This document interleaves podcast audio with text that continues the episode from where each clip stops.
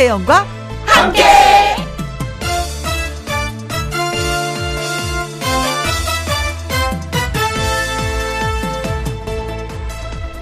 오늘의 제목 한국말 어렵다.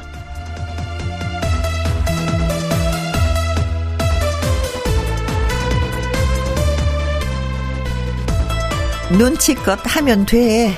라고 하면 어떻게 눈치를 봐야 하는 걸까요? 알아서 들어. 하고 하는 얘기. 어떻게 알아서 들으면 좋을까요? 적당히 하면 되지에서 그 적당이라는 건 과연 얼마만큼의 적당히일까요? 뭘 얘기하려다가 아유 예예 예, 그냥 관두자 하는 건 어디서부터 관두자는 얘기일까요? 한국말 참 어렵습니다. 이해하기 힘들고 오해가 되기 쉽고 끝도 없는 미움의 시작이 됩니다.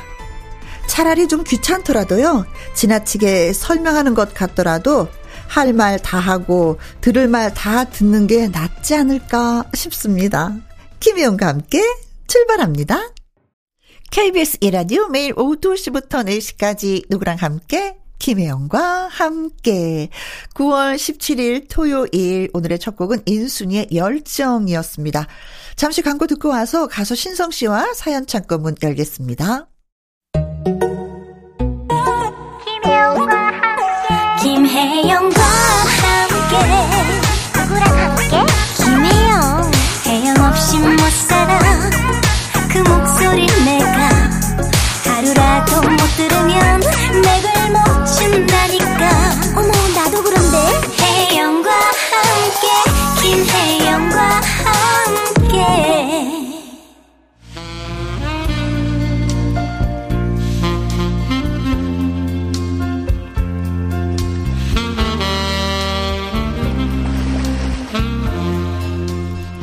여러분의 이야기가 마치 저희의 이야기인 것처럼 실감나게 전해드립니다.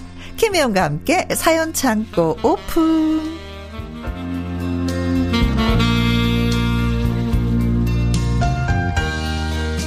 사연을 전하는 남자. 토요일에 사전남 가수 신성 씨 나오셨습니다. 안녕하세요. 안녕하세요. 토요일에 사전남 신성 인사드립니다. 네, 얼굴 표정이 밝아요. 추석을 진짜 진짜 잘 보내고 오셨나 봐요. 네, 오랜만에 집에 가서 어허. 더도 말고 덜도 말고 덜 먹었어야 되는데 오랜만에 어머니 밥상을 받다 보니 가족들과 네. 엄청나게 먹다 보니까요. 네. 어, 예술인이 되어야 되는데 네. 뱃살인이 되어가고 있습니다. 아, 이번 추석에도 아버님은, 아이고, 우리 아들이 요번에 나한테 용돈을 얼마나 주려나 또 기대하셨을 것 같아요, 분명히. 아, 엄청 기대 많이 하셔서, 네. 제가 오랜만에 아버지의 낡은 오토바이를 처분을 하고, 새 오토바이로, 오토바이 네, 사드렸습니다. 엄청 좋아하시더라고요. 어, 그 엄청 좋아한다는 표현을 어떻게 하셨어요? 아버지가 네. 그 충청도 분들이 좀 그런 게 있어 반어법으로 어. 이제 딱 그 센터 가잖아요. 네. 이거 얼마요? 물어봐요. 어허? 아 이거 이거 이거든. 아이고 얼른 가 빨리 가. 얼른 비싸니까 뭐안 네. 되겠다. 어. 저 아버지 몰래 이제 뒤에서 결제해드렸더니 아버지 좋은 걸로 골라 했더니 너는 야. 그러던 그, 집에서 어. 제가 이제 서울 올라오고 나서 어머니한테 그랬대요. 어. 아유, 아들 안 낳았으면 우측할 뻔했어. 어, 너무 좋으셨구나. 네, 엄청 좋아하셔가지고. 네. 그래도, 어, 안전하게 타시기로 저랑 손가락 걸고, 음, 예, 약속을 하고 왔습니다. 네. 네. 원연하실까. 네. 오토바이 다칠까봐 얌전하게 타실 것 같아요. 네. 안전하게, 진짜. 네. 아버님 좋으셨겠습니다. 엄청 좋아하셨습니다. 자, 김혜영과 함께 예, 또 사연을 전해야 되는데, 오늘 첫 번째 사연은 어떤 분이 보내주셨는지 네. 소개해 주세요. 첫 번째는 1312님의 사연입니다. 음흠. 우리 아들이랑 며느리 이야기입니다. 네. 아들이 결혼하고 처음 다 같이 명절을 보내게 됐는데요. 우리 집은 추석 이후로 연달아 제사까지 있었거든요. 음. 우리 집에 와 있던 아들 부부가 둘이 서로를 이렇게 부르는 겁니다. 두가 음식 만드느라고 힘들지 않아? 어, 쿵아, 괜찮아. 어? 당연히 해야 되는 건데 뭘. 어휴. 아우, 아우, 닭살. 둘 다 감기에 걸린 것도 아닌데 코맹맹이 소리까지. 게다가 둥이, 콩이가 도대체 무언지. 어, 진짜 궁금한데요? 그러니까요. 아들이 있을 때 그게 뭐냐고 물어봤습니다. 그러더니 아들이 둘만의 애칭이라고 하던데요. 어? 사랑둥이의 둥이, 심쿵이의 쿵이라나? 아. 정말 팔에 소름이 돋았습니다. 무뚝뚝한 줄만 알았는데 제 처한테는 그렇게 닭살이라니. 이래서 아들 키우면 소용없다고 하는 건가요? 음. 뭔가 얄밉기도 하고 남사스럽고 그렇더라고요. 어른들만 있을 땐 둘이 좀 자제하라고 했더니 자기가 뭘 자제해야 되는 건지 모르겠다고 합니다. 사랑 표현에 솔직한 요즘 젊은 사람들이라지만 음. 가까이서 보려니까 제가 도저히 포기가 힘드네요. 네. 금술이 좋은 걸 다행이라고 생각해야 되나요? 이렇게 아, 보내주셨습니다. 네. 금술 좋은 거 진짜 이게 시샘하면 안 됩니다. 네. 어, 아 얘네들이 네. 왜 그래? 이, 절대 안 돼요. 그럼요. 네. 다행이다. 그래, 어. 니네 진짜 그렇게 불러라. 쿵이 쿵이 하면서 불러라. 예, 뭐 저희도 가끔 이렇게 부릅니다. 성, 아 영. 어, 아, 근데 어, 저희 그 친구들이 그러는데요. 네. 딸이 연애를 하면 그게 이렇게 셈이 난대요. 아, 왜요? 응. 나는 그렇게 못 해봤는데. 아, 아 지금 남편은 본둥반둥 하는데, 네. 우리 딸은, 뭐, 야기야, 이요, 아니야, 컴맹맹이 소리야, 어, 그랬죠. 말도 짧게 하고, 이게 그렇게 셈이 난다고 하더라고요. 제가 좀 궁금해서 물어보는 건데, 네. 우리 혜영 누님, 좀 뭔가 이렇게 남편분과 어, 뭐 어. 부르는 애칭이 있었었나요? 있었죠. 어, 뭐라고 불렀었어요? 근데 이제는 대충 아무렇게나 막 불러요. 뭐. 전에 뭐 연애할 때 얘는 연애할 네. 때는 제가 스킨스쿠버를 바, 배웠거든요. 애 아빠한테. 네. 아 그래서 사부라고 불렀어요. 어, 사부. 어, 사부, 사부, 네. 사부. 그럼 남편은 뭐라고 불렀어요? 어, 제자 이랬어요? 아, 그러지 않았던 것 같은데. 나만 그렇게 열심히 불렀던 것 같아. 그러다 결혼하면 이제는 뭐, 자기야, 그러다가, 네. 누구 아빠, 아. 어, 여보, 당신 이거는 잘 못했던 것 같아요. 어. 잘안 나오더라고요. 그래서 요즘은 아이들 이름으로, 뭐, 누구 아빠, 누구 아빠, 뭐, 자기야, 뭐, 이렇게 네. 부르죠. 아예 아무렇게나 불러, 쟤는 뭐. 그런 거 보면 저희 아버지도 꼭 어머니 부를 때, 나봐! 더 짧으네. 맞아요. 근데 우리 엄마 아버지 세대는 그랬어. 어이. 맞아요. 어이. 어이. 이거 봐. 나 좀 봐. 이름이 있는데도. 맞아요. 이거 봐. 나 좀 봐. 안 보면 저, 저, 아, 그거죠. 나, 나, 나 좀 보라니까. 나봐! 동근 엄마! 맨날 이렇게 불렀어요, 저희 아버지가, 어, 엄마를. 네. 네. 아이고. 그래요. 진짜 너무, 예, 좋은 것 같아요, 음. 분위기가. 저도 좋아요. 네. 아, 젊은 사람들이 이렇게 불러야지. 아, 그럼요. 이때 아니고 언제 해요. 나중에 또 대면 대면 한단 말이에요. 부르는 것 자체도. 어머니, 어머니도 그냥 아들처럼 남편한테 그렇게 한번 해보시는 게 어때요? 네. 그럼, 그럼 그러실 것 같은데요. 어, 뭘 잘못 먹었나? 여보, 나 잘못 먹어서 그러는데, 쿵! 뭐. 나 잘못 먹은 게 틀림없어, 쿵! 아, 그래서, 아, 정말 이 두 분, 네. 정말 천생연분인 것 같아요, 네. 부부가요. 그래, 뭐, 네. 줄 사람 닭살 돋으면 좀 어떻습니까? 네. 맞습니다. 네. 알콩달콩 재밌게 사십시오. 네. 네. 윙크의 노래 띄워드릴게요. 천생연분. 다음 사연은 제가 소개하겠습니다. 박경애 님이 보내주셨어요. 네. 오빠네 집에 놀러 갔더니 올케언니가 청국장을 끓여주더라고요. 오. 그런데 너무 익어버린 김치를 넣어서인지, 아, 미간이 찌푸려질 정도로 아주 셨습니다. 아, 신김치. 올케 언니가 우리 남편을 보더니 말을 했습니다. 아이, 고모부, 청국장이 너무 맛이 없어서 미안해요. 어쩌죠? 우리 뭐 다른 거라도 시켜 먹을까요? 그러자 우리 남편이 갑자기 일어서더니 외쳤습니다. 아, 아니, 아니, 아니, 아니, 진짜 맛있어요. 야 이런 청국장은 그냥 완전 고향의 맛이지요. 어우, 너무 맛있어요. 어우. 아, 그러더니 갑자기 저더러. 이봐, 이봐, 이봐, 당신도 좀 이 솜씨를 좀 보면 이렇게 좀 배, 배워봐, 좀, 어? 이런 인류 요리사를 두고 말이야. 곁에 두고 배우지 않는 거는 바로 이건 죄야, 죄. 응? 좀 배워봐. 응? 뭐? 배우지 않는 건 죄? 죄라고? 아니, 그런데 이게 무슨 봉창 두들기는 소리? 우리 얼견이요. 요리 못하는 걸로 동네에 소문난 사람이거든요. 아, 그런데 갑자기 벌떡 일어나서 저한테 요리를 배우라니요. 아니, 이 사람이 도대체 왜 이러는 거래요? 집에 가서 더 혼났다, 이제. 아, 민망해 하실까봐 제가 봤을 때 남편분이 어, 네. 좀 센스를 좀 발휘를 해가지고, 네. 어 너무 맛있다고. 근데 너무 오바야. 앉아서 얘기해도 되는데 벌떡 일어나서까지 하니까. 그렇죠. 아내 입장에서 너무 난처한 거잖아요. 어. 아, 너무 맛있어요. 예, 이러면 분명히 그날 저녁 집에 가서 밥 안 차려주게 된다? 아, 그렇죠. 음. 째려보게 되죠. 아니면, 어. 저기, 올현이 청국장 좀 주세요. 애 아빠가 너무 맛있어 하니까 집에 가서 좀 더 줄게요. 어, 어때요? 좀 이게 음식을 먹을 때 맛이 없어도 좀 맛있다 맛있다는 편이에요? 좀 하얀 거짓말 하는 편? 어 저는 네. 어 딱 중간으로만 얘기합니다. 어. 너무 또 오바를 해서 얘기하면은 어 어머 내가 진짜 요리 잘하나? 어? 그럼 또 먹게 되잖아요. 어? 먹다가 음 어우 음, 괜찮네요. 맛있으면 음 맛있어. 네. 그리고 좀 약간 맛이 덜하면 그렇죠. 음 네. 맛있네. 어, 어 먹을만하네요. 음, 막 이렇게 음. 이런 표현으로. 네. 네.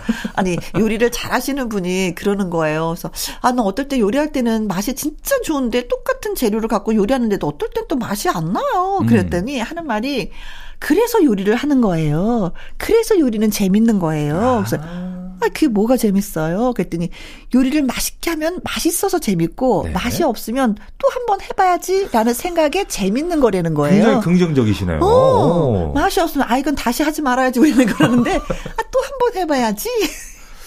그래서 재밌는 거라는 얘기를 하는데. 모르겠어요. 저도 집에서 제가 요리를 해먹잖아요. 네. 가끔 가다가 제가 좀 자뻑이 있어요. 어. 야 이래서 아 내가 좀 요리 좀 하는구나. 어, 어, 어, 그걸 또다 어. 먹어요, 제가. 또. 네. 가끔 그럴 때가 좀 있어가지고. 네. 혼자 하니까 괜찮은데, 이제 저희 같은 경우, 저희 어머니는 경상도 네. 분이신데 항상 결론을부터 얘기해요. 음. 먹으면 맛있지. 네. 미리, 미리 어, 이렇게 말씀해 네, 주시는구나. 네만 나오게 만드는 거예요. 어. 맛있지, 맛있지. 양수방이가 내가 만들었는데 한번 먹어보게. 답정너네요, 답정너. 그, 그 맛이 없어요? 라는 말을 할 수가 없게 만들. 경상도 음식이 짜거든요. 또 저희 어머니, 엄마 아버지가 다 경상도 어, 분이어서 짠데, 어, 우리 신랑은 물 타서 먹잖아요. 경상도 음식이 좀 짜. 짭짤해요. 오. 어. 네. 네, 뭐, 서울 음식에 비해서는 좀 네. 많이 짜기 때문에 음. 그러는데, 음. 뭐, 하얀 거짓말 하고 뭐, 점수는 좀 많이 따셨겠습니다. 그죠? 부인한테는 점수 못 땄지만. 네, 네. 그렇습니다.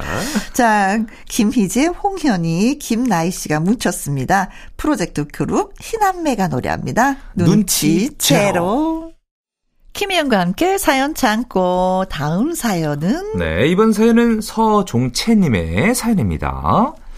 옛날에 엄마께서는 장을 보러 가실 때면 저를 꼭 짐꾼으로 데려가셨습니다. 아. 양손에 든 물건도 무겁고 붐비는 사람들 때문에 얼른 좁은 시장 골목을 지나가려는데 엄마는 비닐봉지에 담아있는 누런 찐쌀을 사셨어요. 음. 어릴 적 외할아버지가 간식으로 주셨다고 하면서요. 아, 엄마, 아, 이게 뭐가 맛있다는 거야. 아유, 그리고 겨우 요만큼, 아, 요만큼에 천 원이면 아유, 너무 비싸다, 비싸. 아유, 난 이런 거 안 먹어, 엄마. 아이고, 비싸긴 이게 얼마나 귀한 건데. 요즘 어디서 이거 맛볼 수도 없어. 엄마는 버스를 타고 오는 내내 어물어물 찐쌀을 만나게 되셨습니다.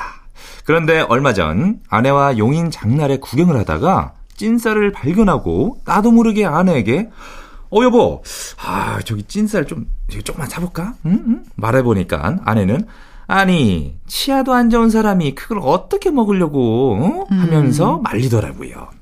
치아는 안 좋아도 입에 오물오물 넣고서 먹다 보면은 맛있을 것 같아가지고 아내 몰래 조금 사고 말았습니다. 네. 그때도 비싸다고 생각했는데 역시나 지금도 비싸던데요. 그래도 5천 원이나 주고 샀습니다. 네. 엄마도 그때 이런 맛으로 오물오물 드셨구나 느낄 수가 있었죠. 아침 저녁으로 가족들에게 잔소리만 하셨던 엄마. 슬픈 연속극을 보면서도 눈물 한 방울 흘리지 않으셨던 사내대장부 같은 엄마인 줄 알았는데 네. 사실 마음속엔 소녀 감성이 살아있는 분이셨습니다. 가을이 오면 낙엽을 주어서 책 옆에 꽂아두어 말리고 책갈피로 사용해 이렇게 음, 사용을 하셨거든요. 음, 음, 음, 낭만을 찾을 줄 아셨던 분이셨는데 너무 고생만 하신 건 아닌지 아무튼 저도 엄마의 모습을 보면서 자라서인지 나이가 들어서도 하나하나 엄마의 행동을 따라하고 있었습니다. 네. 이상 그리운 엄마 이야기였습니다. 이렇게 아, 보내주셨습니다. 엄마의 그 그냥 흘려버릴 수도 있는 그 섬세한 걸 기억하고 계시네요. 아드님이. 네. 음, 찐쌀은 옛날에 먹거리가 없었을 때 간식이었어요. 음, 드셔보셨어요? 밥을 해서 네. 그걸 말리나 그래요. 어. 그건 좀 약간 좀 노릇노릇해요. 네. 근데 그거에 이게 딱딱해. 그 혹시 쪄서 말린 네. 거여서. 그 술 빚을 때 왜 쌀을 쪄가지고 아, 말리고 그 약간 그그 그, 그 비슷한지 아. 어떤지 근데 그 그걸 먹으면 네. 딱딱한데 입 안에서 불리는 거예요. 아, 그래서 오물오물. 예, 그래서 아. 오물오물 하면은 나중에 네. 이제 약간 풀어져서 근데 네. 한참 동안 오물오물 해야지 되는 걸 씹으면서 불리면서 씹으면서 불리면서 네. 저도 어렸을 때 먹었던 기억이 나는데 그건 친할머니가 해서 저희 집에 갖고 오셨었던 아, 것 같아요. 네. 약간 그 사탕 대신 먹었던 약간 그런 그 비스무리 약간 구수한 맛이 나요. 나중에는 어. 계속해서 먹으면 우리의 간식이었죠. 뭐 그런 것들이 뭐 고구마 이렇게 쪄서 어, 이렇게 또 말린 거, 삐다기 뭐 이런 것도 있었고, 네. 네. 아니면 생고구마를 또 그냥 썰어서 말리는 것도 음. 있었어요. 응. 그것도 그냥 간식으로 먹는. 근데 저 같은 경우는 저희 아버지가 네. 마른 김 있잖아요. 그냥 날김. 음, 음, 음. 그거를 그냥 뭐 냉장고에 열으셔가지고 꺼내셔가지고 막 드셨었거든요. 음, 음, 음. 지금 무슨 맛일까? 네. 어린 마음에 궁금해서 먹어봤는데 맛있어요. 어. 맛있어요. 어린 맛에도 네. 입에도. 그래서 음. 가끔 집에 또 이렇게 마른 김이 있으면은 이렇게 음. 살짝 구워가지고 먹으면 바삭바삭해가지고 맛있거든요. 네. 네. 그러면서 한번 앞니에 끼고 연급다 이렇게 한 번 한 적도 있었고 누나들 앞에서. 어. 네. 아 찐쌀을 또 사서 한번 먹어보셨구나. 어렸을 때는 아이고 저걸 왜 먹나 하는데 나이가 들으니까 엄마 생각에 네. 찐쌀을 드셨는데 그 엄마의 그 입맛을 아셨네. 그래 엄마가 음, 좋아하셨던 음식 보면 또 그 지나치게 안 되더라고요. 한번 더 보게 되고 한 번 사게 되고 또 맛을 보게 되고. 어렸을 때 기억이 있으니까. 어, 그렇죠. 엄마가 아직 그 가슴 속에 그대로 남아 있어서 음. 이게 또 사신 것 같습니다. 네. 제 진성 씨의 노래 들려드릴게요. 그 이름은 어머니. 이번 사연은 익명 사연자분이 보내주셨습니다. 네. 주말만 되면 왠지 반갑지만은 않은 전화가 오는데요. 그건 바로 걸어서 10분 거리에 사시는 장인어른의 연락입니다. 띠르르르르르 이서방, 아이 나요. 오늘 약속 없지? 응? 주말인데 가족끼리 지내야지. 안 그래? 응? 아, 아 예. 뭐, 안 그래도 오늘 애들이랑 키즈 카페 가서, 어, 하루 제대로 놀아주려고요. 아, 그래? 가만히 있어 보자. 그럼 끝나고 나면, 아, 시간이 좀 남겠구만. 아, 뭐, 남는다기보다는 저도 주말 좀 쉬어야 해서요. 그러니까, 음? 그럼 오후 4시쯤에 동네 목욕탕 앞에서 만나세, 응? 아이, 저, 그, 근데 저 장, 장인어른. 왜, 왜? 아이, 싫은가? 아니, 자네도 알다시피 말이야. 내가 목욕하는 걸 참 좋아하지 않나, 응? 내가 아들이 없으니까 같이 갈 사람도 없고. 근데 말이야. 그 사위가 생기고 또 가까이 사니까, 아, 이렇게 좋을 수가 있나, 응? 자네도 알지? 내가 자네를 엄청 아낀다는 걸 말이야, 응? 아, 예, 예, 알죠, 예. 저 그럼 준비해서 나가겠습니다. 아. 뭐 남들이 듣기엔 그래도 가끔 한 번씩 장인어른 모시고 목욕탕 가면 보기도 좋고 효도하는 거 아니냐고 하시겠지만 찬바람 불기 시작하는 가을 겨울엔 일주일에 두세 번도 가곤 합니다. 어? 자주 가시네. 그러니까 엄청 자주 가시네요. 그냥 네. 그래도 저를 생각해 주시니까 감사한 마음으로 등도 밀어드리고 하는데요. 아이고, 가만 있어봐, 이서방. 자네도 등 밀어야 되지, 어? 아, 돌아서게, 돌아서게. 아이, 내가 밀어줄게. 가만 있어봐. 음? 아, 저, 근데, 장인어른, 제가 피부가 예민한 편이라 떼수건으로 밀면은 늘 트러블이 생기더라고요. 그냥 저는 바디 샴푸만 쓰도록 하겠습니다.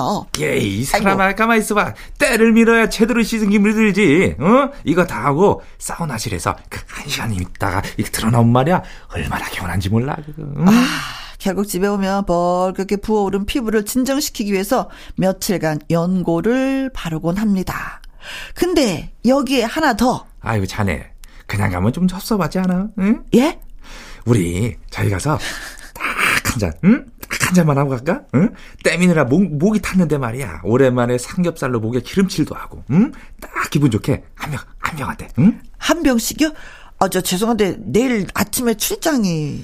자네 장모가 말이야. 다른 사람은 몰라도, 응? 자네랑 술 마셨다면은 아무 소리 안 한단 말이야. 응? 어때, 어때? 그러면 둘이서 한 병, 응? 괜찮지? 응? 주말만 되면 혹시나 장인어른 전화번호가 뜰까봐 조마조마 하는 저. 장인어른, 목욕탕이 싫은 건 아닌데, 가서도 그냥 제가 알아서 하면 안 될까요? 아니, 조금 좀 신경 쓰이겠다. 엄청 신경 쓰이죠. 일주일에 한 번도 아니고 두세 번. 아니 근데 장인어른이 친한 친구도 네. 이렇게 만나지는 않는데. 아니 근데 장인어른이 어. 이 사위분을 엄청 좋아하시나 봐요. 아 사랑하는 게 느껴져요. 아, 그러니까요. 근데 그 사랑이 너무 버거워 사위 입장에서는 쉬는 날도 좀 있어야 되는 그렇죠. 거잖아요. 어, 쉬는 날 아이도 들보고 놀고 놀아주고 이것도 지치는데. 이 전화면 안 받을 수도 없고. 어, 아유. 근데 또 저기 장인어른께서는 네. 주말만 또 기다리실 수 있잖아요. 그쵸. 아이고 이거 주말이 빨리 와지 이 사위랑 목욕탕을 갈 텐데 어 이거 이거 저 소주에 그저저저저 삼겹살 이 주말이 빨리 와는 뭐 일단 사우나도 좋아하시고 장인어른께서 네. 그리고 또 애주 가시고 네. 아니 근데 등 밀어줄게. 아니 괜찮습니다 하면 안 밀어주는데 네. 끝까지 한 번씩 그래도 좀 밀어주시고 싶으신가 음, 봐요. 음, 아들 같으니까요. 그렇지. 네. 아들이 없었는데 사위가 생긴 거고 그것도 가까이 있으니 얼마나 또 좋아요. 저도 음. 저희 이제 아버지 어머니랑 저랑도 목욕탕 어, 자주 가요? 자주 갔었어요. 음, 음, 음. 그러니까 그 온천.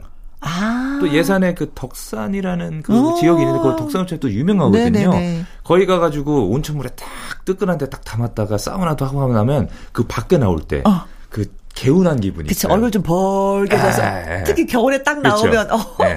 근데 어머니가 좀 늦게 나오세요. 어머니는 그치? 항상 아 여자들은 뭐 뭐 좀 복잡해 머리도 말려야지 되고 아버지랑 네. 저랑은 아무리 뭐 길게 해도 30분이거든요. 네. 어머니 한 2시간 그러니까 좀 시간이 좀 길어지다 보니까 아버지랑 이제 나와가지고 바나나 우유 하나씩 사가지고 먹어요. 네. 먹다 기다리다 보면 이제 아버지가 아, 이 엄마 왜 이렇게 안 나온다니. 어. 또 시작되지는. 그렇죠, 그렇죠. 예. 근데 이제 코로나 19가 이제 이렇게 예, 유행이 되면서 그때부터 지금까지 한 번도 못 갔어요. 아이고, 네. 또, 또 가시고 싶겠다. 네. 아무튼 뭐, 엄마, 아버지 두 분이 가셨으면 분명히 싸우셨을 거예요. 아버지 네. 30분 만에 나오고 엄마는 2시간 만에 나오니까. 그래도 아. 들이 신성 아들이 있어서, 네. 어, 그쵸? 톡탁톡탁은 없으셨네. 그래서 주변에 있는 그 아버지 아시는 분들이 있으면 되게 부러워했어요. 부자지간에서 이렇게 자주 오고 등 밀어주고 하니까. 음, 음, 음, 음, 음, 음. 그러다 아버지가 또 이제 넉살이 좋으셔가지고 어. 아 혼자 오셨냐고 하면서 아버지가 또 등도 아, 밀어주고 옆에 계신 분들 네, 그 재미로 또 많이 가셨거든요. 그러시구나. 네. 네. 그래요. 근데 서로 원하는 걸 해주는 게 어떨까 싶습니다. 예. 네. 저기, 아버님, 여기 편지 속에 아버님, 사위 등은 절대로 밀어주지 마세요. 왜? 미워서가 아니라, 네. 좋아서가 네. 아니라, 그게 그게 어, 어, 어, 피부가 얇은 그렇죠. 사람들은 진짜 힘들어요. 네. 사위분도 좀 쉬셔야 되니까 일주일에 한 한 번 정도만 아유 예 이거 좀 너무 많습니다 아버님 좀 살려주십시오 이서방 좀. 네. 네. 이서방 딸하고 좀 놀게 해주세요. 그래야 네. 예쁜 손주가 생기지 않겠습니까? 네, 네. 네. 참 어르신들이 즐거워하시는 거 보면은 거절하기가 어려운 상황이죠. 맞습니다, 맞습니다. 네. 네. 잼의 노래 띄워드릴게요. 어색한 느낌. 자, 이번에도 사연 또 도착했습니다. 네, 이번 사연은 김일도님의 사연입니다. 음. 아들이랑 동네를 돌아다니다가 오래된 문구점을 발견했는데 잠시 옛상각에 젖었습니다. 어릴 적에는 공부를 참 못했는데 이상하게 문방구에 가는 것을 참 좋아했어요. 학교하면 어김없이 친구들과 손을 잡고 학교 앞 왕자 문방구에 갔습니다. 네. 당시 한 달 용돈이 3,000원이었던 저에게는 꿈의 공간이었죠. 음. 3평짜리 문방구에는 보글보글 테트리스 등의 게임기가 있었고 예. 친구와 게임을 하고 나면 목이 마르게 됩니다. 그래서 저렴한 아이스크림을 하나씩 사서 입에 물었어요. 그러다 조금 지루해지면 어, 종이뽑기 게임을 했는데 네. 한 게임당 50원이었습니다. 자, 우리나라는 인심이 좋았던 건지 다행히도 꽝은 없었어요. 오. 잘 뽑으면 큰 엿가락도 얻을 수 있었고 맛있는 과자도 먹었으니까요. 음.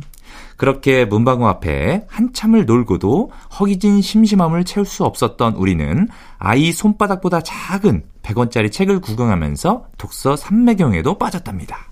어, 그 미니책 중에서도 단연 인기가 많았던 책은 공포 시리즈였어요. 네. 화장실 귀신, 학교 귀신 등 오. 다채로운 귀신 이야기가 들려있는 그 100원짜리 책을 사서 저희, 저희끼리 돌려보곤 했죠. 네. 지금 생각하면 그 문방구는 우리들의 파라다이스고 아지트였습니다. 작은 문구점을 보면서 잠시 9살로 돌아가 보면서 소소한 행복에 젖어 보았습니다. 네. 이렇게 보내주셨습니다. 네. 아, 괜찮은데, 어릴 적 공부 참 못했다는 얘기 안 쓰셔도 되는데, 굳이 쓰셔갖고. 어 그렇죠. 저는 지금도 문방구 문구점을 가면 그렇게 좋더라고요. 연, 어, 어 옛날에는 네. 연필이 네. 질이 안 좋아갖고 꼭 침을 발라서 이렇게 썼었어요. 아, 그리고 연필 쓰다 보면은 짧아지잖아요. 어, 어. 그런 볼펜. 네. 그거 다 쓴 거 빼가지고 그거 이렇게 예, 꽂아서 쓰고 뭐 이렇게도 했었거든요. 네. 네. 그래서 침 발라서 쓰고 쓰다 보면 또 공책 질이 안 좋으니까 또 그렇죠. 찢어지고, 찢어지고 뭐 이랬었는데 네. 요즘엔 종이도 좋고 연필도 좋고 저도 그래서 가서 그 사는 거 진짜 좋아해요. 음. 지금도 저는 연필을 쓰잖아요. 아, 그 문방구에 사신 네. 아. 네, 네, 네, 네. 그런데 저는 용돈이 많지 않아서 이거는 하지는 못해봤네요. 네.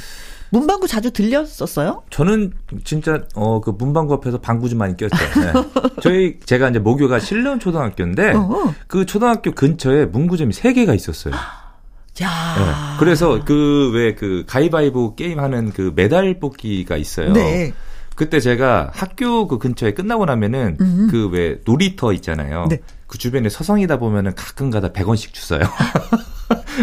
그럼 그걸 가지고 메달 뽑기를 하면은 네. 운 좋은 날에는 세, 세 군데씩 막 돌아다니 하다 보면은 한 2천 원 정도를 제가 만들 만들어 본 적도 있었고. 뭐야, 네. 뭐야, 용돈 안 줘도 됐겠네요. 네. 저도 참 공부는 참. 네. 문방구를 참 좋아했습니다, 저도. 네. 네.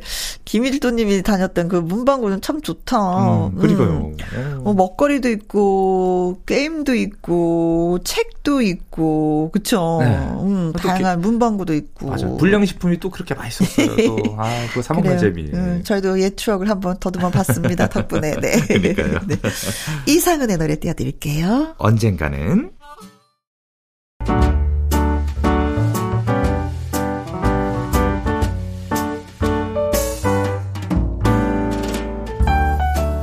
김희용과 함께해서 드리는 선물입니다. 편안한 구두 바이네르에서 구두 교환권.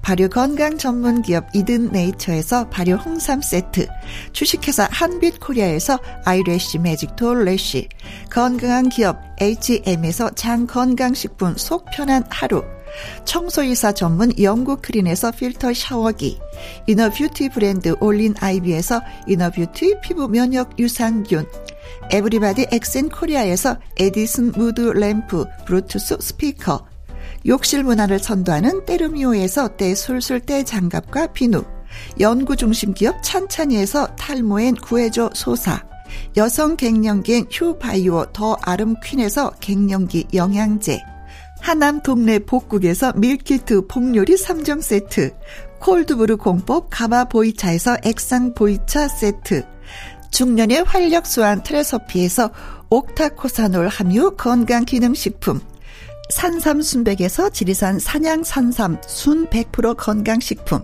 메디컬 전문 원바이오젠에서 메디소 메디컬 풋크림 블라인드의 모든 것 월드 블라인드에서 교환권 그리고 여러분이 문자로 받으실 커피, 치킨, 피자, 교환권 등등의 선물도 보내드립니다.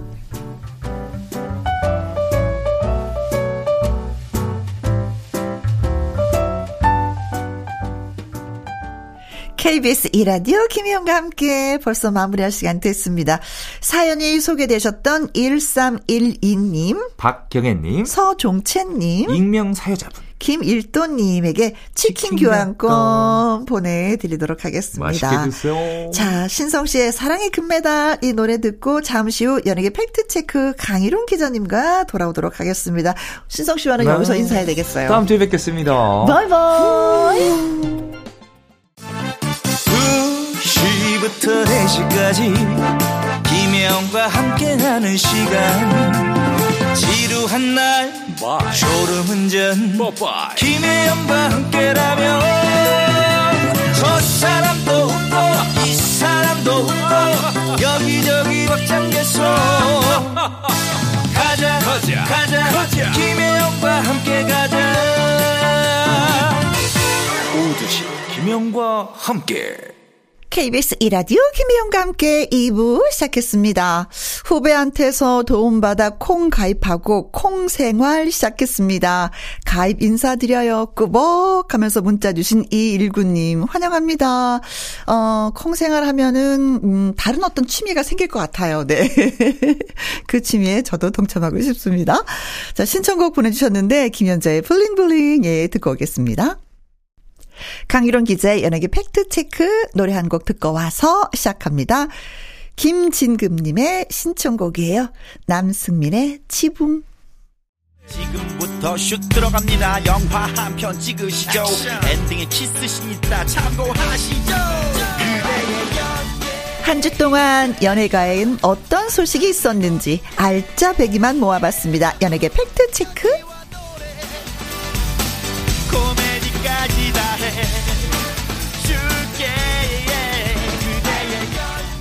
강유롱 더 팩트 대중문화 기자 나오셨습니다. 안녕하세요. 안녕하십니까. 네, 반갑습니다. 반갑습니다. 어, 활기찬 보니까 좋은 네. 소식을 갖고 오신 것 같아요. 네, 그렇습니다. 네.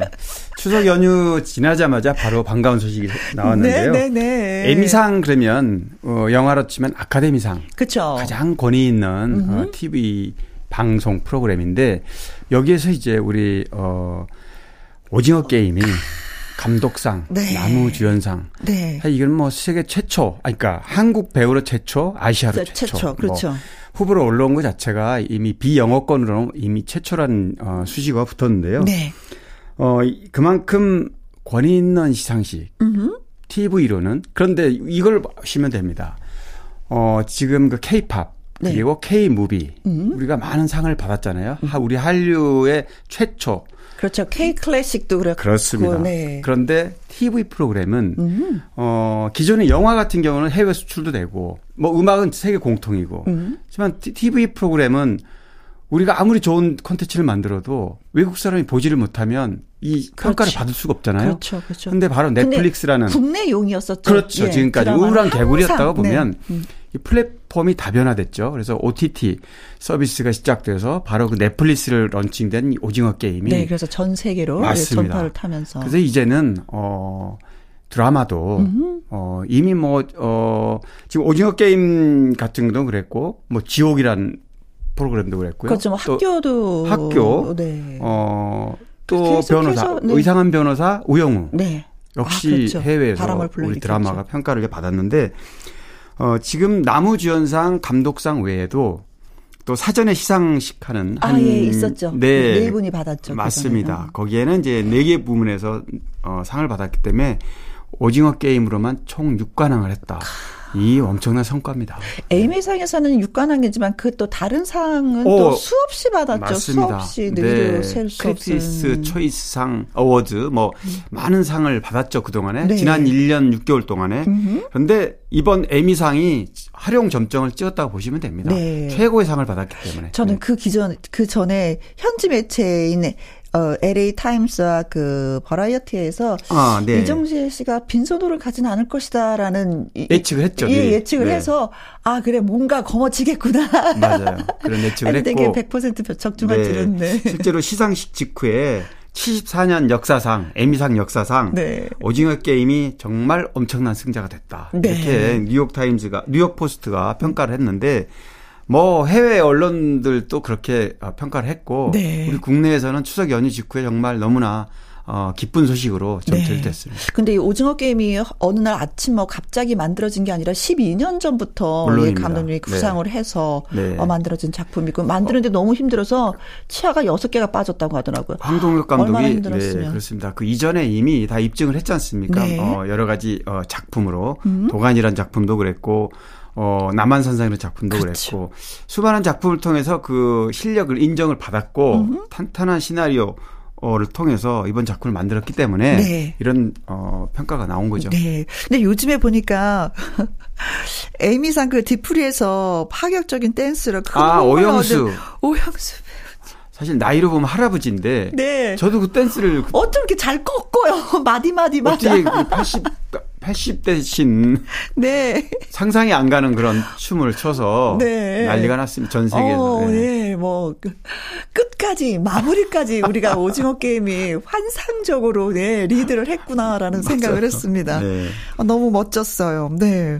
음, 근데 공항에 들어오는 모습 보니까 이정재 씨는 안 보이더라고요. 아, 안 그래도 이정재 씨가 임세령 음, 음. 어, 대상홀딩스 네. 부회장하고 연인 관계잖아요. 네, 두 사람이 언제 들어올까 지금 어 모르겠습니다. 오늘 내일 주말에 네. 혹시 들어 아직 어제까지는 음. 어 입국을 하지 않았기 때문에 네. 일정을 지금 비공개라 저희가 아. 알 수가 없습니다. 네. 아 더군다나 또 그 이정재 씨 축하해야 할 일이 스타워즈 시리즈에 또 주인공 네, 캐스팅 됐다는 얘기 듣고 막, 어, 어 이거 진짜 획기적이다. 그렇습니다. 어. 왜냐하면 더군다나 스타워즈 시리즈는 네, 미국 사람들 어떤 뭐라 그럴까요? 건국 어 영화 같은 그런 그렇죠. 굉장히 그렇죠. 미국인들이 음, 음. 어 모범으로 이렇게 보는 그런 영화란 말이죠. 음. 거기에 한국 배우가 주연 배우 꼽혔다는 거는 네. 그만큼 인정을 받는다는 얘기입니다. 아. 이거 어쩌면 좋아요. 또 거기에서 또 상을 받는 게 그러게요. 네. 기대 만만입니다. 네. 네. 다시 한번 예 수고 많이 하셨고 또 어, 수상하신 거 축하. 진심으로 예 네. 축하해 드리겠습니다. 많은 분들한테도 축하를 받으셨겠지만 그럼요. 저도 네. 진짜 하고 싶었거든요. 네네. 네.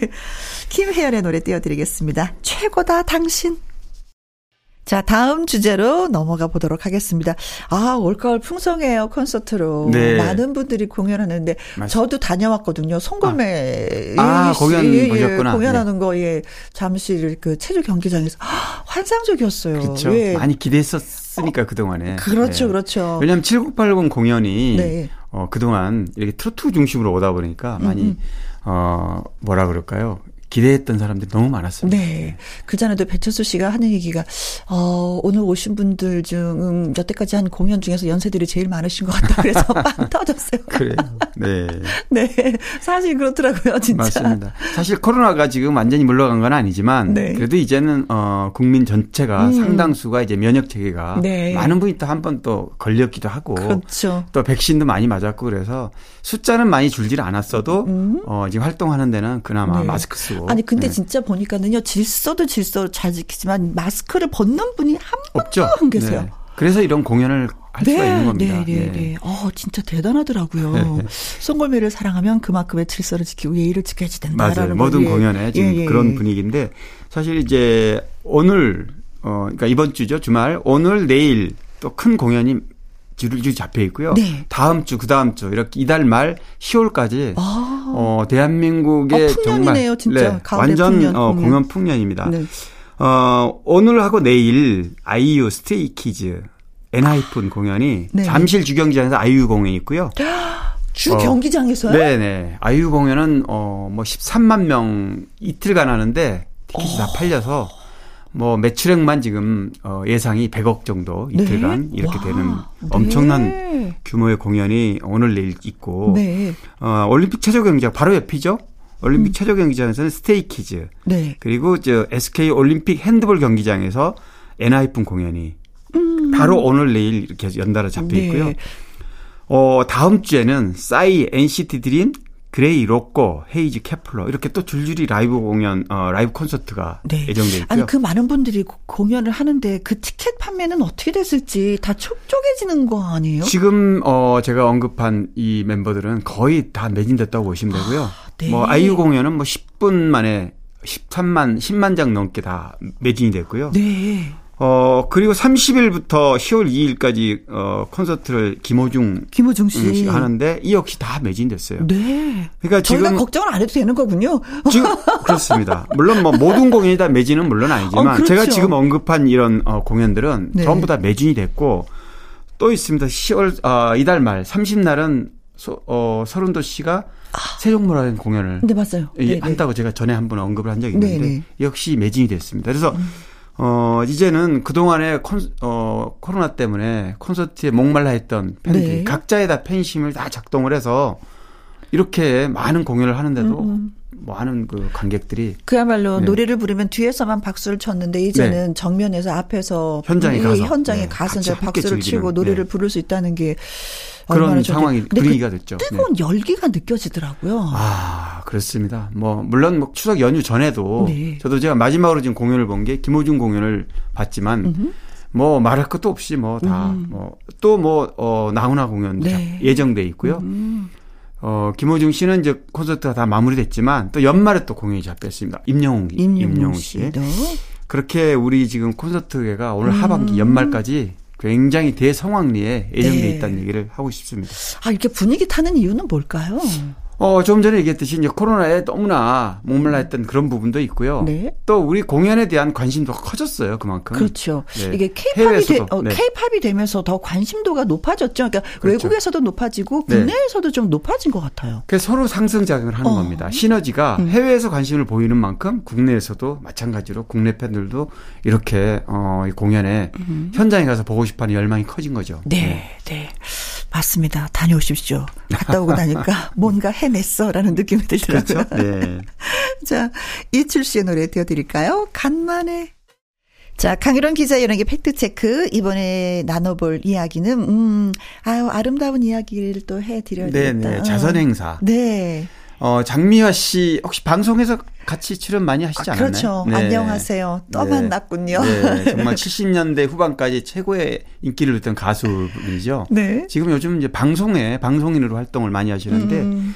어, 제가 추석 연휴 직전에 어, 장미화 씨를 만났어요. 네. 만났더니 이제 어, 이 바자 얘기를 하더라고요. 21일, 22일 네. 서초구청 앞마당에서 하는데 아, 이틀 동안 이틀 동안 하는데 이거를 올해가 19번째라고 그래요. 아, 아 그래서 야, 참 정말 대단하다. 그냥 한두 번 하는 게 아니고 네. 어 매년 네. 봄, 가을 이렇게 한 차례 봄에 하면 어, 그 다음에는 가을에 가을에 또뭐 이렇게 일정에 따라 조금씩 바뀌긴 하는데 바뀌긴 하는데 이것도 그러면 3년 만에 또 다시 맞아요. 코로나 때문에, 코로나 때문에 좀 중단했다가 어, 어, 다시 어. 이제 시작을 하는데 뭐 강부자 씨, 정혜선, 한지일, 네. 김상배, 편승엽, 김혜연 이런 뭐 어, 우리 어, 가요계 네. 또 배우분들 중에서 대중이 좋아하는 그런 분들을 같이 손을 잡고 가, 수분들은 뭐 더 많이 또 네, 오셨겠네요. 또. 네. 그래서 연예인들이 내놓은 애장품 네. 그리고 뭐 애장품만 있는 게 아니고요. 애장품은 쓰던 거잖아요. 그렇죠. 근데 시, 완전 신상품 아. 협찬을 받아가지고. 아, 또 아시는 분한테 가서 또. 네네. 네. 좋은 일을 하니까. 어, 하니까 좀 도와주세요. 맞습니다. 하고 또 찌르셨구나. 네. 왜냐하면 이 자선 바자에는 수익금 전액을 다 불우에게 다 기부가 됐기 그렇죠. 때문에 지금까지 19번 전부 그렇게 해왔기 때문에. 네. 어, 뭐 기업에서, 음. 의류 기업에서도 협찬을 좀 많이 하고 아이고, 보니까 제가 목록을 보니까 와인 신사와 수출용 머플러도 있고 네. 여수 갓김치 이런 아, 음식도 있어요. 아 이런 거 사고 싶다. 네, 갓김치. 이런 거는 가면은 이제 주부들이 그 구경도 하고 가서 네. 직접 간장 고추장도 있고 오. 뭐 영덕게 뭐 이런 것도 있고요. 뭐 다양하게 음, 많더라고요. 음. 그래서 시장 보러 가는 느낌으로 한번 둘러보면 네. 어 정말 저렴한 가격에 어차피 협찬 받는 거라서 네. 바자에서는 아주 싸게 팔거든요. 그렇죠. 새로운 신상품이라도 네. 그래서 참여해도 좋을 것 같아요. 네. 네. 어 아무튼 노래로 시작해서 그걸로 끝나는 것이 아니라 네. 선행으로 또 이어지고 맞아요. 있으니까 네. 음, 고맙고 감사하네요, 진짜. 어 지금 어 나이가 이제 뭐 칠순 이렇게 됐지만 굉장히 네. 씩씩하고 열정적으로 사시는 분인데 우리 강장미아 씨가 어이 이 이런 거를 계속 하게 된 부분에 대한 의미를 좀 얘기를 해 달라 했더니 네. 물질적으로 넘쳐나는 것보다 음. 어, 따뜻한 마음을 네. 나누고 교감하는 게 더 중요하다. 살아보니까 아. 그렇더라. 이런 말씀을 하시더라고요. 사랑. 네. 네, 사랑. 사랑. 네. 진짜 70년대 후반에 뭐 남진 나무나 이미자 김추자 혜은이 씨처럼 어깨를 나란히 아유, 이분다라고 했었던 대단했죠, 분인데 정말. 네, 네. 아이, 고맙습니다. 네. 진짜 감사합니다. 네.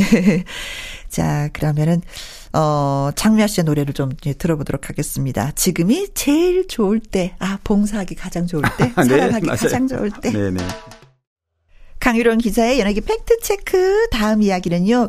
요즘 TV나 영화에서 보기 힘든 도지원 씨 근황이 궁금합니다 하면서 청취자 신명춘 님이 글을 보내오셨습니다. 아, 저는 이런 게 너무 고마워요. 네. 음, 다시 찾아주는 이 느낌. 그렇죠. 저도 어, 청취자분들이 네, 질문하는 거 보면 네. 어떨 때는 저도 어, 모르고 있다가. 사실 저희도 잊고 있었던 네네. 상황들이잖아요. 네. 아, 도지현 씨 같은 경우는 몇 달 전에도 한번 어떤 청취자분이 네. 궁금해 하셨는데. 어, 맞아요. 네네. 음.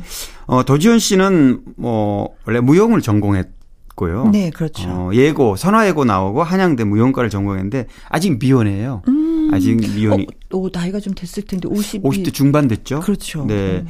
데뷔는 이제 89년에 화장품 광고 모델을 발탁이 되는데 당시에 1,400대 1로 뚫고 네, 대단히 어, 어, 경쟁률 세상에, 높은 세상에. 그래서 원래는 그 데뷔하기 전에는 국립 발레단 그러니까 무용 전공했다고 그러지 않았어요? 네. 발레리나로 활동하다 어, 배우로 변신했는데 도지온 그러면 가장 기억나는 작품이 여인천하라는 드라마예요. 그렇죠. 메이야? 네. 예, 예, 예, 맞아요. 오. 네. 그리고 또 하나 어 도지원 씨와 관련된 얘기를 하면 네. 도지원 씨가 어, 98년에 한참 전 얘기이긴 한데 음. 납치된 사건이 한 번 있었어요. 아 맞아요. 그게 크게 도심 이슈화 예, 네, 됐었죠. 그렇죠. 깜짝 놀랐죠. 본인의 차에 승차하려고 하는데 네, 그때 네. 누군가가 맞아요. 네. 압구정동 대로변인데 스포츠센터에서 운동하고 내려오다 지하 주차장에 납치가 됐는데 네. 납치한 사람들은 남녀 젊은 연인 사이인데 음. 그 못된 마음을 먹은 거죠. 아. 그 뭐 돈을 어 강탈하기 위해서 아. 그래서 트렁크에다가 집어넣고 도지원 씨 카드로 돈을 인출해, 어, 인출해가는 이런 사건이고 네. 또뭐 그걸로 끝난 게 아니고 음. 또 연락해서 돈을 또 달라를 1,400만 원을 또 강탈을 했고 네. 거의 1,400은 줬지만 그 다음에 또 5천만 원을 또 달라 이래가지고 이때는 경찰한테 붙잡혔습니다. 아 그때 이제 신고를 네. 한 거군요. 그렇습니다. 어. 네 그래서 어, 도지원 씨가 이 악몽에서 헤어나는데 굉장히 오랜 시간이 걸렸고 음. 힘들었죠 한동안. 음, 음, 음, 그런데 뭐 그 이후에 어, 네. 좋은 작품들을 많이 했고 어, 작품 활동은 꾸준히 해왔고요. 네. 마지막으로 했던 거는 이제 2년 전에 KBS 110 누가 뭐래도. 아, 아. 네, 여기에 출연했었죠. 그때 KBS 연기대상에서 여자 부문 우수상도 받고 뭐 여전히 활동을 뭐 연기는 뭐 예. 네. 누가 뭐라고 할 사람이 없죠. 지금도 뭐 소속사 뭐 유명한 곳이죠 나무 액터스라는 곳에 속돼 있는데 아마 자기 작품을 준비하고 있을 네. 거라고 저는 봅니다. 저도 도지원 씨가 지금 뭘 하고 계시나고 막 찾아봤더니 네. 어 SNS? 네네. 그래서 순수한 네. 민낯 얼굴 그대로의 그 아하. 사진 한 장이 떴더라고요. 어, 네네네. 네. 아우, 청순해요. 50대 중반이라고 볼 수가 없어요. 네. 긴 생머리에 핀 하나 꼽고 화장 네. 하나도 안 한 그 얼굴에, 예, 최근에 근황, 추석 근황을 전해서. 아하, 네. 아, 잘 지내고 계시는구나. 그렇죠. 네. 곧, 좋은, 네. 좋은 작품을 기다리고 있는구나. 네. 하면서, 예. 봤는데 아직까지도 관리를 너무 잘하셔서 네 아가씨 역할을 해도 충분하다라는 생각을 해봤습니다. 이목구비가 너무 뚜렷하고 이쁘네요. 네. 네. 자 그래서 음. 도지원 씨의 얘기를 좀 해봤고요. 자, 이번에는 90년대 중후반쯤에 벅이라는 남성 듀오가 있었는데 궁금합니다. 근황이 어떻게 지내는지 하면서 청취자 소형범님이 전해오셨는데 진짜 벅에 대한 소식은 네. 어 들을 수가 없었어요. 아마 그런데 어 노래를 아, 맨발의 청춘은 뭐, 그렇습니다. 뭐. 그러니까 맨발의 청춘이라는 노래를 들어보면 네. 아 그래 이런 어 듀오가 남성 듀오가 있었지 네. 몰랐던 분들도 물론 이 청취자분처럼 정말 어, 궁금해서 노래가 네. 워낙에 히트했기 때문에 맞아요. 덕은 몰라도 네. 네 노래를 들으면 아, 나이 노래 알아라고 하시는 분도 많이 계실 것 같아요. 그렇죠. 들어보시면 청취자분들 알 텐데 박성준, 김병수 이 두 사람이에요. 네. 90년대 이제 95년에 어, 데뷔를 했는데 이 맨발의 청취라는 이 곡이 가장 많이 히트를 했고요. 그렇죠. 이 노래는 90년대 어, 회식 자리에 열창곡으로 부상할 정도로 아주 왜냐하면 이 노래가 어, 가사가 보면 네. 세태풍자 가사가 좀 있어요. 네. 뭐 예를 들면 이렇다 할 백도 없이 모든 일에 때가 있는 법. 으. 맨발에 땀 나도록 뛰는 거야 내 네. 청춘을 위하여. 뭐 이런 가사가 젊은이들에게 당시에 그래 나도 때 기다리고 있어. 네, 어, 그날이 올 거야. 네. 네. 청춘들에게 희망과 용기를 불어넣는. 네. 그래서 이제 댄스 리듬 굉장히 빠른 댄스 리듬에 그렇죠. 트로트까지 가면서 흥 아니 굉장히 어 신나고 네. 재미난 노래를 네. 부르면 숨이 찼었어요. 네네 따라. 부르기가 네. 너무나도 힘들었었어. 네. 라디오에서 많이 소개를 아, 했을 그럼요, 것 같아요 그 그럼요. 당시에. 네, 네. 기억나요.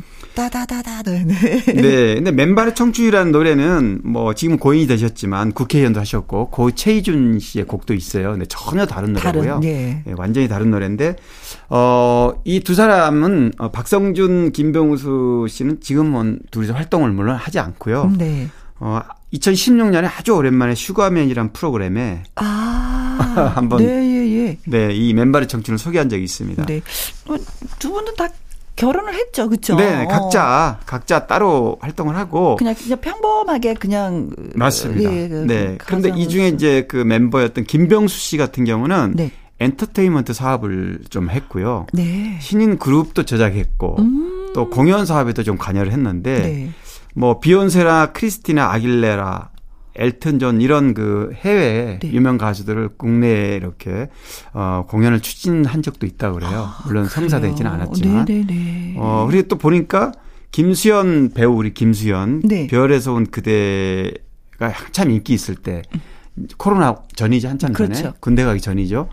어, 일, 어, 중국에 전용기로 이렇게 데리고 간 적이 있더라고요. 아. 그래서 공연 사업도. 공연 사업을 또 하셨구나. 네. 이쪽 대중문화 쪽 일을 하고 있는 것 같아요. 김, 어, 음, 음. 김병수 씨는. 아, 진짜 이렇게 보면은요.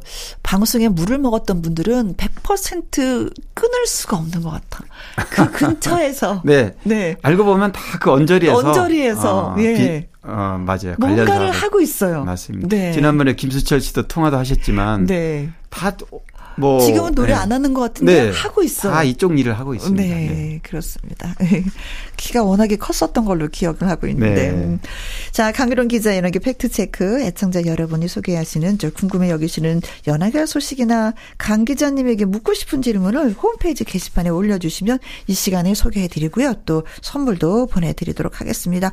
오늘 소개가 되신 신명춘님 그리고 소형범님 두 분에게는요. 떡 튀순 세트 쿠폰 보내드리도록 하겠습니다. 맛있게 드시기 바라겠어요.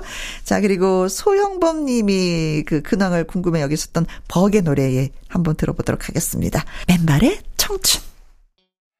나의 히트곡, 나의 인생곡, 가수의 근원과 함께 히트곡 당시, 어, 뒷얘기를 한번 들어보는, 예, 순서가 되겠습니다. 오늘의 주인공은 항구라는 노래를 부른 정재은 씨입니다. 네, 네. 아, 지난번에 일본 가서 만나셨다고 했었는데. 네, 제가 만나서. 네. 사실 만나기 어렵잖아요. 일본에서 활동하니까. 그죠. 간 김에 역시 직업은 못 속이는가 봐요. 제가 연예 기자이다 보니까 휴가로 갔는데 일본에. 그런데 또 일을 하고 오셨어. 다 일하고 좋아. 뭐 일이라기보다는 제가 뭐 또 개인적으로 즐긴 거나 마찬가지인데 SN 타운 공연도 봤고 네. 일본에 뭐 나우나 조용필이라는 야자오 공연도 봤죠. 네. 그리고 정재은 씨도 만나서 또 근황도 묻고 네. 이 한구라는 곡을 어 KBS에 어 김혜영과 함께라는 라디오에 소개를 하겠다 그랬더니 너무 네. 좋아하더라고요. 아유, 네. 그래서 네, 고맙습니다. 이렇게 예, 또 소개도 해주시고 제가 만난 김에 이 한구란 곡을 이제 오늘 이제 소개하는데 네.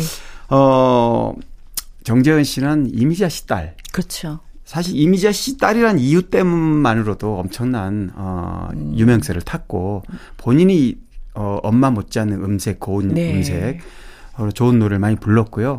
사실 어 지금 한구라는 이 곡은 81년에 정재은 씨 고등학교 2학년 때 불렀던 노래거든요. 근데 이 노래 굉장히 참 지금도 들으면 좋을 네. 같은 노래입니다. 그리고 엄마 목소리가 배어 있어요. 그렇죠. 청아한 훨씬 그 맑고 청아한 목소리인데 지금 들을 노래가 아마 어그 목소리가 당시 건지 음. 그 이후에 다시 목소리를 입힌 건지 잘 모르겠지만 네. 음. 어, 굉장히 그 당시 목소리라면은 네. 어 굉장히 청한 목소리 좀 들릴 거라고 좀 보고요. 어, 네네네. 네. 음. 어, 제가 이제 좀 뭐 여쭤봤어요. 엄마하고 소통은 좀 하십니까? 그랬더니. 아, 사실은 많은 네. 사람들이 엄마하고 사이가 좋지 않아. 좋지 않은 걸로. 이렇게 알고 있, 잖아요 그래서 만난 김에 좀 어려운 질문이긴 한데 했더니 음음. 이렇게 얘기하더라고요. 어, 사실 어렸을 때 엄마가, 두 살 때 엄마가 이혼을 했기 때문에, 음. 그리고 나서 아버지 아래서 자라서 사실 엄마랑 안 산 건 맞다. 네, 따로 따로 살았으니까. 네, 따로 따로. 그렇지만 그 이후에 성인이 돼가는 과정에서 여러 차례 만났고 음. 또 스무 살이 넘은 성이 된 이후에는 엄마하고 계속 교류를 해왔고요. 네. 어 코로나 전에는 어 이미자 씨, 그러니까 엄마가 세종문화회관 공연할 때도 객석에도 가고 음, 음 분장실로 음. 가서 뵙고 음. 그런 적도 있다고 그래요. 음. 또곧 서울에도 한번 온다고 그런 얘기도 하더라고요. 네. 그러니까 한간에서 알려진 것처럼 엄마가 사이가 나쁘다는 얘기는 전혀 다른 얘기다. 음. 엄마하고 안부 전화하고 수시로 아주 네. 어, 모녀간 사랑이 애틋하다 네. 이런 얘기를 하더라고요. 그런 거 있잖아요. 어렸을 때는 엄마를 오해해서 네네네 어, 사춘기 전에는 어, 그럴 네. 수 있죠. 그럴 네. 수 있는데 이제 세월이 지나서 나이를 먹어가니 어, 네, 두살 네. 들어가면 엄마는 어떤 존재인지 가슴으로 그렇죠. 와 닿아요. 네. 그리고 엄마 역시 내 새끼인데 그럼요. 그걸 어떻게 분리칠 수가 있겠어요. 네. 또다 알려진 사람이고 네. 공개적으로 또 같은 일을 하는 자식인데 더 품어 주시겠지. 그렇죠. 그렇죠. 네. 그래서 뭐 엄마는 음. 이제 엄마가 이제 팔순이 됐잖아요. 그래서 음. 엄마의 노래를 네. 나중에라도 목소리를 이렇게 어 딸이 정재은 씨가 네. 리메이크를 해도 엄마는 언제든 환영한다 이런 아. 얘기도 했다 그러는 걸 봐서 네. 어, 모녀간에 정말 아주 애틋함이 네. 더 각별할 것 같아요. 아, 어, 엄마와 사이가 좋아요. 아주 좋아요. 어, 평범한 사람들과 같은 그런 엄마와 딸입니다라는 걸 좀 널리 알려야 되겠네요. 네, 그렇죠. 그렇습니다 제가 이제 엄마 얘기를 하다가 이 한군애를 조금만 좀 소개를 하면 네. 아까 얘기했듯이 81년에 이제 발표한 건 맞고요. 사실 발표했을 당시에는 이 노래가 어 원래 앞뒤면 표지가 내가 떠난 뒤 강강술 이런 걸로 이렇게 어 홍보를 했는데 네. 항구가 인기를 아. 얻는 바람에 앨범을 새로 만들어서 네. 항구를 메인 타이틀곡으로 하고 그래서 항구가 결국 히트를 한 거죠. 그래서 굉장히 어 뭐 이후에도 한국에서는 일본에 가기 전에는 연락선이라든가 무정한 당신 음. 이런 노래를 어 정지현 씨가 불러서 네. 굉장히 관심을 많이 받았습니다. 네. 그런데 이제 엄마가 음. 국내에서 이제 독보적인 위상으로 활동을 하고 있기 때문에 음색도 비슷하고 네, 그래서. 본인은 일본으로 가서 일본에 아, 결혼도 일본으로 하고 간 거예요. 일본에서 앨범을 8곡을 냈더라고요. 음. 얘기를 들어보니까. 그 일본에서는 냈네요. 자리를 확실하게 잡았습니다. 네. 뭐큰 어, 큰 상도 많이 받았다고. 아, 그래요. 일본에서는 어, 일본 유선방송, 유선방송 대상이면 굉장히 유명한 거거든요. 네. 여기서 골드 리퀘스트상을 받았고. 네. 그리고 오리콘 차트, 일본에서는 그게 또 최고죠. 최고죠. 네, 이거 알아주는 겁니다. 오리콘 네. 차트는. 우리도. 그런데 네. 여기 오리콘 뭐 차트에도 1위를 계속. 엔카 부분 1위를 했고. 네. 굉장히 일본에서 인정받는 가수로, 어, 꼽힙니다. 네. 제가 이 노래를 다 아는 걸 보니까 정말 인기곡이었었네요. 그, 네, 맞아요. 네. 배다운 항구, 항구마다. 그렇죠. 떠나는 항구, 항구마다. 네. 네. 항상 느끼는 거지만 노래 잘하셔요. 저에게 항상 네. 힘과 용기가 내어주시는 기자님. 네. 네. 아, 정말 고맙습니다. 자, 음, 잘 지내고 있다는 소식 들으니까 또 기분이 좋네요. 음, 서울에 왔을 때 한 번 더 연결을 돼서 음, 소식 들어봤으면 좋겠어요. 그렇죠. 노력해 네. 보겠습니다. 네. 제가 한번 만날 생각이거든요. 서울에 오시면. 아, 네, 네. 그래요. 네. 자, 강일영 기자님, 오늘 또 여기까지. 네, 고맙습니다. 많은 네. 얘기 나눠주셔서. 고맙습니다. 네, 정재인의 노래 듣습니다. 한국. 문자가 왔습니다. 3394님. 우리 딸이 며칠 전에 디저트 카페를 오픈했어요. 6월에 결혼하면서 대전으로 이사를 가서 그곳에서 카페를 열게 되었는데 손님은 얼마나 오실까? 손님이 없으면 어쩌지? 걱정도 되고 그러네요. 혜영 씨 응원 부탁드려도 될까요? 하셨습니다. 어, 제가 아는 분도 디저트 가게를 오픈했는데 올 추석에 그래도 손님들이 와서 기분이 너무 좋았다고 얘기하던데 음. 요즘에는 뭐 또 주식으로 먹는 것도 중요하지만 디저트도 되게 또 중요시 여기거든요. 잘 되리라 믿습니다. 친절하고 깔끔하고 맛만 좋으면 뭐, 예. 어머님이 응원을 많이 해주시니까 잘 되리라 믿습니다. 네. 자, 끝으로 준비한 노래는요. 김종환의 존재의 이유 들려드리겠습니다. 내일 오후 2시에 다시 만나는 거 잊지 마세요. 지금까지 누구랑 함께, 김혜영과 함께.